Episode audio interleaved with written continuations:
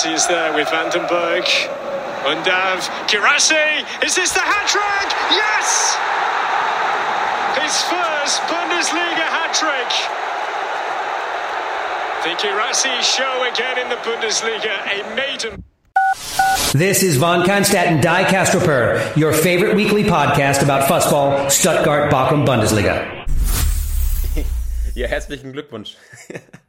Ich frage mich, ich frage mich immer, wenn ich das so auf Englisch höre, glaubst du, Leute international gucken sich das an?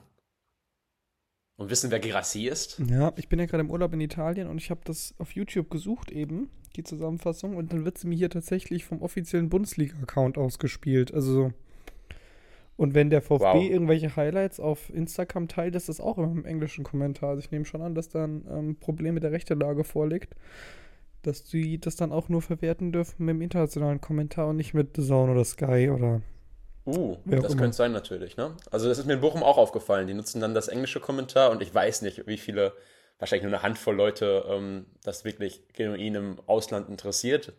Uh, aber tatsächlich habe ich noch nie Highlights mit, mit Sky oder The Zone Kommentar gehört. Das war immer nur von. Äh, aber wirkt auch cooler irgendwie. Hat was.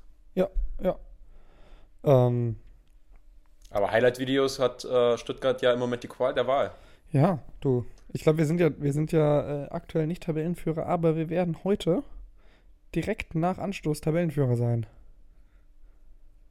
Direkt nach Anstoß, achso, wegen einem Punkt und dann. Wegen einem Punkt mehr und mehr Tore geschossen und gleiche Tordifferenz. Darmstadt werdet ihr wohl auch schrubben, oder? Also. Ja, du, es ist ja, ich glaube, da kommen wir eigentlich auf den Spieltag, ne? Es ist ja immer dieses, ähm, das bekannte schwere Spiel gegen so einen. Also, die Frage ist, wie, wie stark, die haben jetzt auch den Punkt gegen Gladbach geholt, wie stark Gladbach einzuschätzen ist, bisher ja nicht so stark. Ähm, aber eigentlich, wenn du auch, auch wenn du sagst, du willst nur ähm, die Klasse halten, musst du gegen Darmstadt gewinnen. Ja, vor allem gerade wirklich alles gegen Darmstadt läuft. Also dann kommst du so schlecht in die Saison, dann führst du 3-0 gegen eine Gladbacher Mannschaft, die wirklich erschreckend schlecht ist und auch letzte Saison schon war. Also ich habe einige Spiele von denen gesehen letztes Jahr, beziehungsweise alle Spiele, die ich von denen letztes Jahr gesehen habe, waren so schlecht, dass ich dachte, wie können die in der Liga bleiben? Und ja, die waren auch einfach nicht gut. Und dann hast du das Spiel gesehen, hast du die Highlights gesehen von Darmstadt gegen Gladbach? Ich habe die Highlights gesehen und Darmstadt wurde ja brutal beschissen. Die wurden total verarscht. Die wurden, also was, was eine Entscheidung. Ich hatte das live gesehen und ich stand vorm Fernseher. Ich habe meinen Vater reingerufen und dachte, guck dir das mal an. Also, Magst du es mal zusammenfassen? Magst du die Szene mal zusammenfassen? Ja, ähm, Ball kommt von, von Gladbach in den Darmstädter Strafraum. Äh, Maglica nimmt den Ball mit und wischt dabei so leicht über den Ball, wenn ich es richtig gesehen habe. Und ähm, die Szene ist danach geklärt. Und ähm, danach meldet sich der Videobeweis und ähm, der Schiedsrichter, von dem ich jetzt leider nicht weiß, wer er war, aufs, ähm, geht raus, guckt sich's an und unterstellt Magliza eine ähm, aktive Bewegung und Absicht, weil er ihm auch noch Rot gibt. Ja. Absoluter Wahnsinn. Absoluter Wahnsinn. Ich bin gerade bei Kicker, unsere, unsere App des Vertrauens, Timo Gerach. Und kriegt sogar, mein Gott, Weißt du, welche Note der bekommt für das Spiel von Kicker? Ja, das kann nicht sein, eine 2,5. Eine 2,5. Generell unauffällig, aber Rot und Strafstoß waren sehr harte Entscheidungen, lagen aber noch im Ermessensspielraum. Sorry, aber nein. Das ist doch wohl gekauft. Also, äh, aus meiner Perspektive war das so, der Ball kommt, der Stürmer von Gladbach nimmt den gut mit und dann ist der Ball richtig komisch zwischen dem Körper des Gladbacher Stürmers und des Darmstädter Stürmers, äh, mhm. äh, Verteidigers. Und ja, irgendwie bei der Bewegung ist der Arm in der Nähe. Du kannst, also ich habe nicht eine Einstellung wahrnehmen können, dass die Hand den Ball berührt hat. Und es hat auch im Spiel niemand wahrgenommen. Niemand hat sich beschwert. Und dann guckt er da auf das Video, scheint irgendwo einen Kontakt gesehen zu haben, der aber in keiner Art und Weise relevant war und stellt den Spieler vom Platz. Also, sorry. Ja, das, vor allem muss ja das dazu sagen, dass ähm, die Strafe ist ja heute rausgekommen, die Mark Glitzer vom DFB Sportgericht bekommt und das ist ja ein Freispruch, ne? Der ist für ein Spiel gesperrt. Ja, das ist ein Freispruch. Also wenn die das machen, dann ähm, machen die das, damit jeder sein Gesicht bewahren kann. Ja. Ähm, es ist halt doppelt und dreifach bitter für Darmstadt, weil du hast das erste Mal zu Hause die Chance, die Punkte zu holen. Ich weiß aus, aus der Bochumer äh, ersten Bundesliga-Saison, da musst du punkten. Wenn du die Spiele nicht holst zu Hause unter den Vorstellungen, Voraussetzungen, dann, ja, dann steigst du einfach ab. Und jetzt kommt noch Stuttgart, da gibt es die nächste Schelle. Ja, ja, auch schade für Maglica, weil der ist ja vom VfB an Darmstadt ausgeliehen und ist jetzt in dem Spiel gesperrt. Ähm, Wäre vielleicht für ihn auch nochmal ein, ein, ein, Zeichen gewesen oder eine Chance gewesen, sich ähm, bei seinem Stammverein zu zeigen. Oder gegen, beziehungsweise gegen. Hat zum Beispiel, hat zum Beispiel der Dingshi von Heidenheim geschafft. Ne? Genau. Ne? Ist ausgeliehen von Bremen Heidenheim und schenkt den zwei Dinger ein. beim ersten Mal hat er nicht gejubelt, beim zweiten Mal dann schon eher. ja, das ist ja, komm, jetzt auch egal. Ja, ja, ja. Ja, aber zeigt um, auch, dass man Heidenheim nicht unterschätzen darf, ne? Wenn die da Bremen mit 4-2 wegballern. Boah, ich glaube, die werden eine gute Saison spielen. Ja. Ähm, der, aber wie heißt der, der Außenspieler bei denen? Der hat so einen ähm, Bart. Sieht ganz kurios aus der, ähm, so ein junger Spieler, der war vorher bei, bei Bremen in der Jugend. Der Dingchi, meinst du? Oder meinst du? Nein. Beste? Nein, der ist doch. Beste. Ja, Niklas Beste. Der ist, glaube ich, überragend. Also, wenn du dir mal seine Benotungen anschaust bei Who Scores, uh, Who Scored, glaube ich, heißt die Seite, und bei Kicker. Und auch, wenn du das mal anschaust, der ist richtig gut. Also, die Heidenheimer, die haben wirklich da zwei, drei Spieler, die absolut auf Bundesliga-Niveau spielen. Und wenn das dann noch stimmt, also dann haben die durchaus äh, Wettbewerbsfähigkeit diese Saison. Ja, ja ich glaube auch, dass es nicht so klar ist, wie man bisher dachte, was an Absteiger angeht. Ähm, ich glaube, da müssen sich Köln, Augsburg. Ja, Köln, die empfehlen sich natürlich äh, abzusteigen dieses Jahr. Ja. Mainz äh, hat, auch, hat auch alles dafür getan, dazu gezählt zu werden. Das wird spannend. Ähm, ich, ich gehe ehrlicherweise als Bochumer nicht davon aus, dass es bis zum Ende ähm, eng bleibt. Die Mannschaft von Bochum ist dieses Jahr wesentlich stärker als die letzten Jahre fußballerisch. Äh, die Punkte müssen kommen, klar. Jetzt morgen gegen Bayern, ähm, da wird man keine Punkte holen. In Bayern gibt es immer, wird's immer schwierig. Ähm, jetzt letzte Saison war man sogar nah dran und macht dann individuelle Fehler. Ja, ich, ich, ich hoffe natürlich, die Hoffnung stirbt zuletzt, aber es ist nicht davon auszugehen.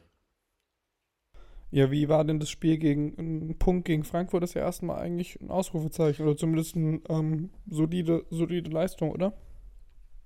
Ich finde nicht, dass der Punkt äh, das Ausrufezeichen war. Man hat die letzten beiden Jahre zu Hause gewonnen. Vielmehr war das Ausrufezeichen, dass Frankfurt gegen Bochum auf Konter gespielt hat. Du spielst gegen eine Mannschaft, die vor wenigen Jahren die Europa League gewonnen hat und auch dieses Jahr international spielt. Mhm. Und die geht das Spiel als die defensivere Mannschaft an und war auch fußballerisch unterlegen und das ist schon cool. Ähm, das passt ins Bild. Du beobachtest bei Bochum, dass die Mannschaft Jahr für Jahr stärker wird. Auch wenn du die 1, 1 zu 1 gegen Dortmund anschaust, man hat jetzt dreimal in Folge 1 zu 1 gespielt zu Hause. Erste Jahr war unglaublich glücklich. Da hat man gefühlt einmal aufs Tor geschossen und ein Tor gemacht. Beim zweiten Mal war es okay, beide hätten was machen können. Und jetzt, dieses Mal war es absolut verdient, wenn nicht sogar das Bochum hätte da vielleicht sogar noch mehr mitnehmen können. Mhm. Um, ähm, und das ist, das ist eine schöne Entwicklung zu sehen und äh, deswegen glaube ich, dass die Punkte kommen. Ähm, der Kader von Bochum ist dieses Jahr auch so breit, dass, dass richtig Konkurrenzkampf da ist, dass die komplette Bank mit Spielern besetzt ist, die spielen wollen. Um, ähm, und das ist richtig cool. Wir können ja nächste Folge auch noch auf die einzelnen Spieler eingehen. Ja, um, gerne. Vielleicht auch noch mal ein bisschen einen Schritt zurück machen und äh, andere Mannschaften angucken, so ein bisschen Transferperiode bewerten und die Tabelle schätzen. Mal so ein schönes Zwischenfazit, mhm. ja. Genau. Äh, zu Bochum wollte ich dir was vorspielen, mhm. und zwar aus der Pressekonferenz. Das fand ich nämlich, das fand ich nämlich sehr, sehr witzig. Äh, zum Kontext: Bochum hat einen, ich glaube, den hat jeder Verein, dieser eine alte Reporter, der schon seit 40 Jahren da sitzt. Mm, und der besagt heißt Günther, Günther Pohl. Und der ist mittlerweile echt so ein bisschen, ja, so, so süß, süß, ähm, schrullig. Einfach aufgrund wahrscheinlich seines Alters. Der hatte auch bei der letzten nicht bei der letzten, bei einer der letzten Pressekonferenzen ähm, gefragt, ob er denn ähm, dem äh, Sportvorstand eine Frage stellen könnte, der gar nicht anwesend war. der war gar nicht da und oh, der ja, stellt stimmt, einfach die Frage. Das war sehr, sehr witzig. Ähm, und diesmal, diesmal äh, gab es eine Fortsetzung. Warte, ich stelle, es ist einmal, einmal kurz eine, eine, eine Moment während der Pressekonferenz und dann die letzten Sekunden. Ich spiele es einfach mal vor. Mhm. Jens, ich habe noch mal eine Frage an dich. Ja? Jens ist der, ist der Pressesprecher. Mhm. Aber erstmal kommt Andi Kramer. Ja gut, Nochmal so nach den Trainingseindrücken. So, jetzt stellt der Andi Kramer eine inhaltliche Frage zum Sport. Und dann kurz vor Schluss. Man merkt wieder, dass wir in Deutschland sind, ne, das Internet. So, jetzt. Jeder zeigt, er will. Noch spieltagsbezogene Fragen. Das scheint nicht der Fall zu sein. Beim Rest melde ich mich dann später und wir sehen uns dann am Samstag Jens. um 15.30 Uhr in München wieder. Jens, Jens! Jens! Verzweifelter Schrei von der Seite. Verzweifelter Schrei und er wurde einfach weggeklickt. Der arme, der arme Günni. Für, für, arbeitet der für irgendein Magazin oder Medium oder ist er einfach so da? Ja, ich glaube, der ist von der Reviersport. Okay. Günther Pohl. Der, der macht, der macht aber auch die ähm, Berichterstattung aus dem Stadion fürs Radio. Okay. Ich weiß gar nicht, ob der. Ich, ich google ihn gerade mal, Günther Pohl. Der ist aber schon immer da. Also der gehört zu Bochum.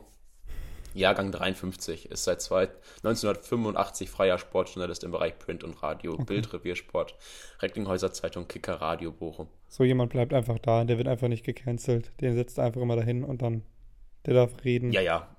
Und jeder mag ihn, der ist toll. Der Ja. macht es aber auch echt gut. Nur die Fragen in Pressekonferenzen sind manchmal ein bisschen Ein bisschen grenzwertig. skurril. Ein bisschen skurril. Nein, grenzwertig auf keinen Fall. Einfach, der, der stellt Fragen und die werden nicht beantwortet, weil, ja. Keine Ahnung. Also der hatte auch beim, äh, bei der Pressekonferenz von dem Pokalspiel gefragt, ob die Mannschaft in einem spezifischen Hotel übernachten würde. Also der hat dann den Namen des Hotels gesagt und dann hat der Trainer geschmunzelt und meinte, ja, weiß ich nicht, aber würde ich auch nicht sagen. Oder ich glaube, Patrick Fabian kann das auch gewesen sein. Und das ist einfach eine ganz unangenehme Situation, weil das willst du ja nicht teilen, die Info. Und er fragt einfach, ja, seid ihr in dem und dem Hotel wieder? Oh Gott, eine Zimmernummer noch am besten. Ja. Und das ist nicht das erste Mal, also der stellt. Ich glaube, mittlerweile haben die keinen Bock mehr ähm, auf den in den Pressekonferenzen, deswegen beantworten die die Frage auch gar nicht mehr. Wird einfach. Ja, Aber es gehört dazu. Ich meine, das ist das Schöne. Alle zusammen. Das ist der Fußball. So, Julius. Ähm, Spieltag haben wir besprochen. Äh, jetzt hat sich eine gar nicht mal so unrelevante Sache verändert und ähm, da möchte ich nochmal was vorspielen. Und zwar möchte ich dich zitieren und wieder Bezug nehmen auf deine herausragenden ähm, Voraussagefähigkeiten. Und äh, leider müssen wir feststellen, Rudi Völler hört uns nicht zu. Ich kann es noch hier sagen, sollte Rudi Völler hier zuhören, Julian Nagelsmann ist die falsche Wahl. Das ist mein einziger Take dazu. Einziger Take. Hat ja geklappt.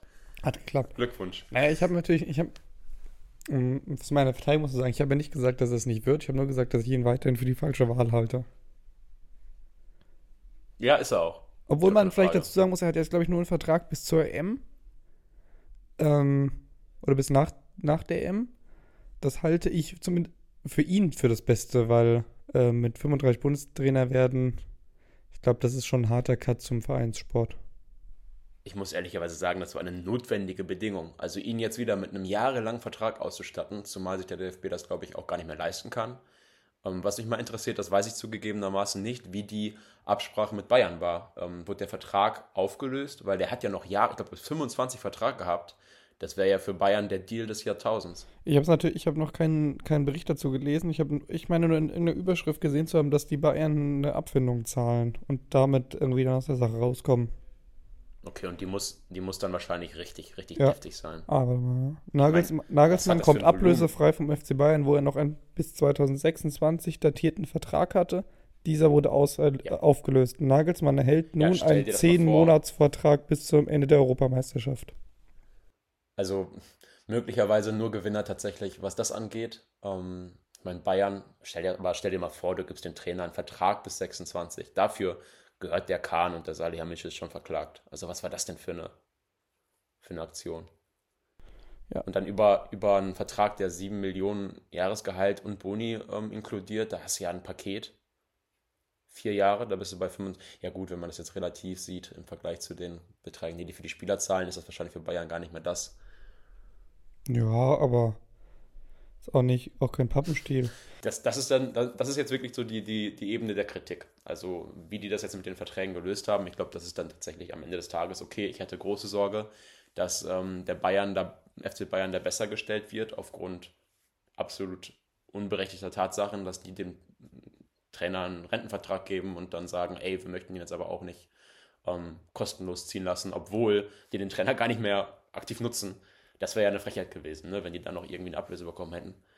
Ähm, ja, aber ich meine, als Fußballleihe selbst auf der Ebene glaube ich, dass das keine gute, keine gute Entscheidung war. Du hast viele Spieler in der Mannschaft, mit denen er vorher schon fast gescheitert ist.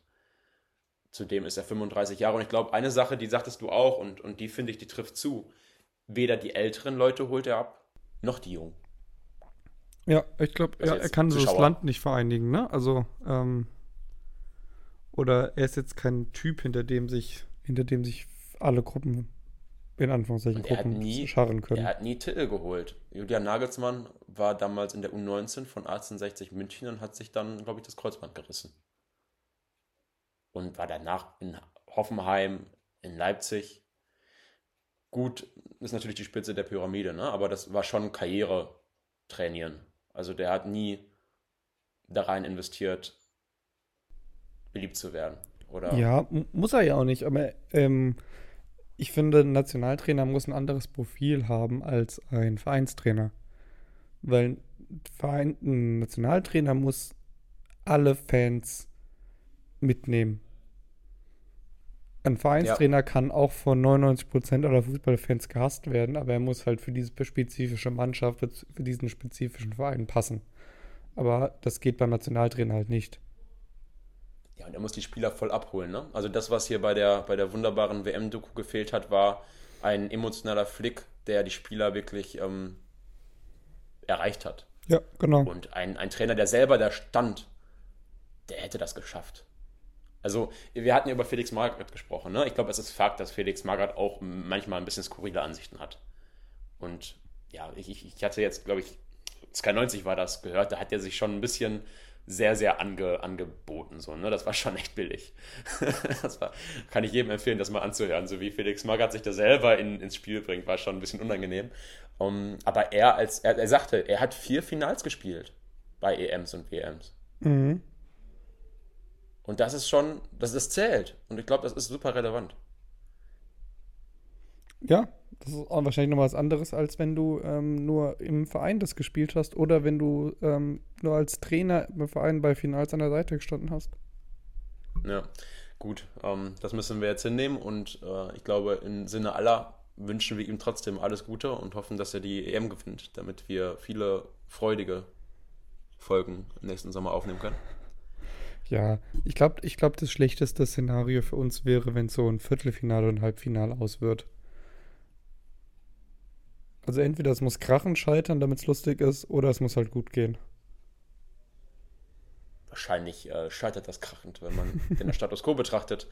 Ähm, das ist auf jeden ja. Fall aktuell wahrscheinlicher, als dass es funktioniert. Das ist nicht unser Thema. Wir müssen nicht leisten. Das sind zum Glück die. Wir werden dafür auch nicht bezahlt. Nee, wir, wir so oder so haben leisten, wir Gesprächsstoff. Wir so oder so, so oder so haben wir Gesprächsstoff. Ja. Mm, ja. Gucken wir noch auf die andere Personalie vom DFB. Genau. Die, die ich viel interessanter finde ich tatsächlich und die mich äußerst überrascht hat. Und Andreas ich, Rettich. Und der Antichrist aus Sicht, aus Sicht. Genau. Und, ich, ähm, nee, und man muss auch vielleicht Piepen, mal sagen. Das Piepen stand, das Piepen stand äh, für Karl-Heinz Rummenigge. Man muss, äh, ähm, dazu würde ich auch zusammenfassend sagen, ein, eine Personalie, die dafür sorgt, dass Oliver Minzlaff und Karl-Heinz Rummenigge aus einer Taskforce austreten, ist eine gute Personalie. Das ist ein feuchter Traum ja. jedes Fußballromantikers. Also, also besser geht nicht. Geil. Ja. Super interessant. Ah. Hat auch, finde ich, sinnvolle Sachen gesagt. Hat gesagt, 50 plus 1 ist nicht verhandelbar. Ähm, das ist, hat interessante Vereine von innen gesehen, St. Pauli, ähm, ich glaube Freiburg. Ist immer, finde ich, mit sinnvollen Takes aufgefallen in der Vergangenheit. Also, das passt schon. Ich glaube, er hat sich manchmal ein bisschen ungeschickt verhalten. Er hat Forderungen gestellt, wie zum Beispiel, dass die Kommerzclubs wie Leverkusen und Wolfsburg überhaupt kein Fernsehgeld mehr kriegen sollten. Und glaube ich, mit ein paar mit ein paar Forderungen ein bisschen übers Ziel hinausgeschossen und sich damit selber, auch wenn die möglicherweise berechtigt sind, da mal ganz nüchtern drauf geschaut, hat er sich selber keinen Gefallen damit getan und keine Lobby für sich geschaffen.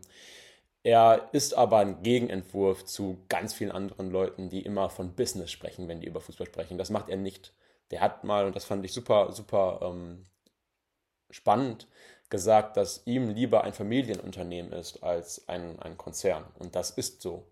Das ist so. Und ich glaube, das ist, und da kommen wir jetzt ähm, zum nächsten Thema, Fußball der, Fußball der Zukunft, Fußball von morgen. Wie muss Fußball sich definieren, um in 20 Jahren noch erfolgreich zu sein und die Leute zu erreichen und relevant zu sein? Und ich glaube, da hat Andreas Rettich in vielen Bereichen recht.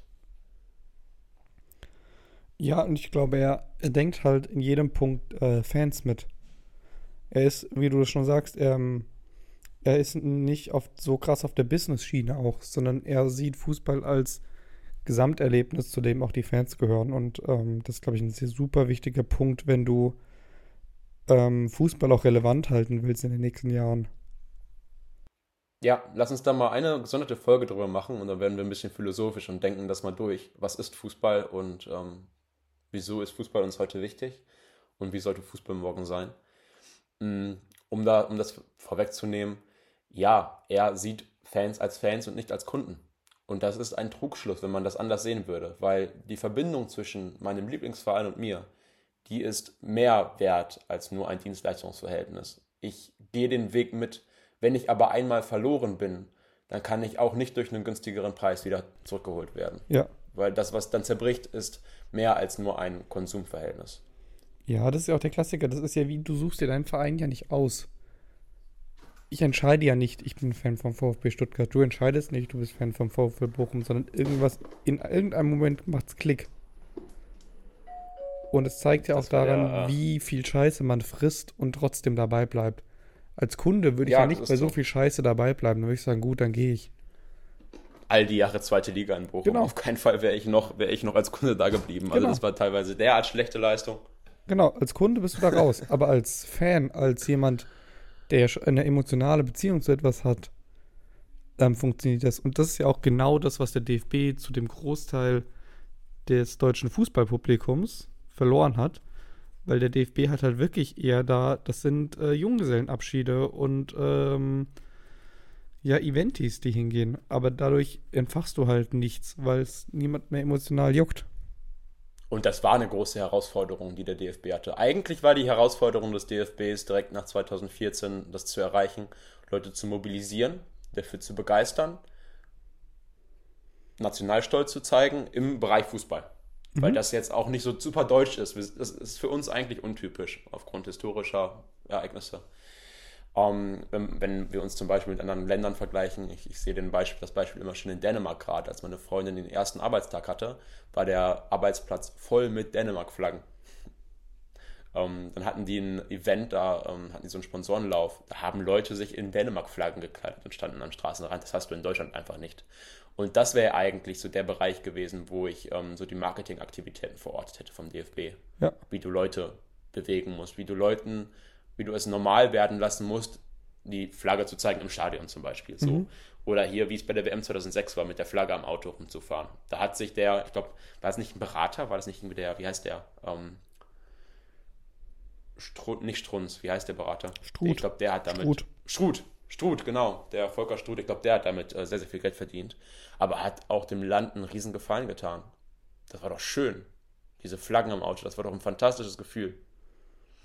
Hm ja, und das, das werden wir jetzt nicht erleben, weil in der Zwischenzeit der DFB sehr viele Fehler gemacht hat. Dieser Slogan, die Mannschaft, das ist ja von Tag 1 an gescheitert und das hätte ich dir noch vorher sagen können. Ja, genau. Zumal, wir nennen doch unsere Nationalmannschaft die Nationalmannschaft. Ich glaube, hätte man, hätte man gesagt, so, wir sprechen jetzt von die Nationalmannschaft, dann wäre das gar nicht so ähm, schlimm gewesen, weil das nicht so unnatürlich geklang, geklungen hätte. Ja, es war halt von vornherein einfach nur ein ähm, wie dass die, ähm, was das, die Brasilianer sind die Seleção oder sowas, ne? Ja, ja, das war das Gleiche. Genau, ähm, aber halt nicht organisch gewachsen, sondern von oben nach unten diktiert. Und das funktioniert halt nicht. Tricolor. Ja, genau. In, äh, wie haben sie es in, in Italien? Ähm, ist auch so die Auserwählten so, ne? Ähm. Squadra. Squadra Azzurra. Ja. Heißt aber auch nur die Blauen oder so, ne? Das die kann sein, ja, das weiß ich nicht. Aber es, das sind ja, das sind ja so, wie ich zumindest im Ausland verstehe, organisch gewachsene Sachen. Oder ja. Sachen, die nicht erst seit ähm, irgendjemand entschieden hat, es ist jetzt so von 0 auf 100, aber von oben nach unten durchgepresst werden, wie durch ein Sieb, ne? Einfach mit Schwung überall hinschreiben, dann wird es schon funktionieren und so klappt es halt einfach nicht. Ja, genau wie man es nicht macht. Ne? Und dann auch einfach nicht die Nahbarkeit. Das sind so viele, viele Themen, die auch schon in Gänze besprochen wurden, glaube ich. Das ja. äh, müssen wir uns jetzt nicht zum Thema machen. Ähm, mit Blick auf die Zeit, ich hatte letzte Woche angekündigt, dass wir noch über ähm, das Thema Ultras sprechen. Ich glaube, das ist super spannend und passt auch zu dem, was wir gerade gesagt haben, dass wir über ähm, ja, den Fußball ein bisschen philosophieren möchten und so die, die Rolle in Zukunft und was, was sich verändern kann und muss. Ähm, da passt das doch wunderbar rein. Dann lass uns das doch vielleicht sogar bei der nächsten Folge machen. Mhm. Ähm, mit einem ganz kurzen Blick auf den Spieltag und dann sprechen wir darüber mal. Ja, gerne. Jetzt kommt die Tradition zum Abschluss der Folge. Und zwar habe ich wieder äh, ein paar Spielberichte von unserem ähm, beliebten Kicker-Lyriker ähm, durchgelesen. Ich muss mal rausfinden, wer das macht. Das ist wirklich sehr, sehr inspirierend. Und zum Spiel St. Pauli gegen Kiel, was ein 5 zu 1 ergab, sagte er oder sie, St. Pauli im Sparmodus. Fünf Chancen reichten zu fünf Toren. Holstein war bemüht, ebenbürtig, aber ineffizient. Und das ist die Lyrik unserer Zeit. Also, ist genau, so habe ich Gedichte gelernt. Also, es ist wirklich zusammen extrem kondensiert, so 90 Minuten in zwei Sätzen. Holstein war bemüht, ebenbürtig, aber ineffizient. Ja. Das hätte der Jürgen, Jürgen Klinsmann nicht besser geschafft. Was hätte Beetho äh, Goethe nicht besser geschafft? Oh Gott, Beethoven, Goethe. Ich kann mir auch vorstellen, wenn es 5 zu 1 ausfiel, ähm, lass mich mal kurz gucken, wie viel sie gelaufen sind. Ich könnte mir vorstellen, dass sie auch nicht leidensfähig waren in dem Spiel. Wichtig. aber selbst so einer, selbst, selbst ein Jürgen Klinsmann hat es geschafft, in diesem Land die Menschen mitzunehmen. Absolut richtig. Selbst der. Alter. ich glaube, das war, das war. Wir brauchen noch einen Folgentitel. Soll der irgendwie sein? Ja, ich. Ich glaube, wir hängen uns ein bisschen viel mit der Nationalmannschaft auf. Lass uns mal wirklich dann demnächst auf Fußball ohne das gucken und unsere Mannschaften. Mein Vorschlag wäre, selbst Jürgen hat es geschafft. Das ist schön. Das ist poetisch. Das macht eine Klammer um diese Folge. Okay.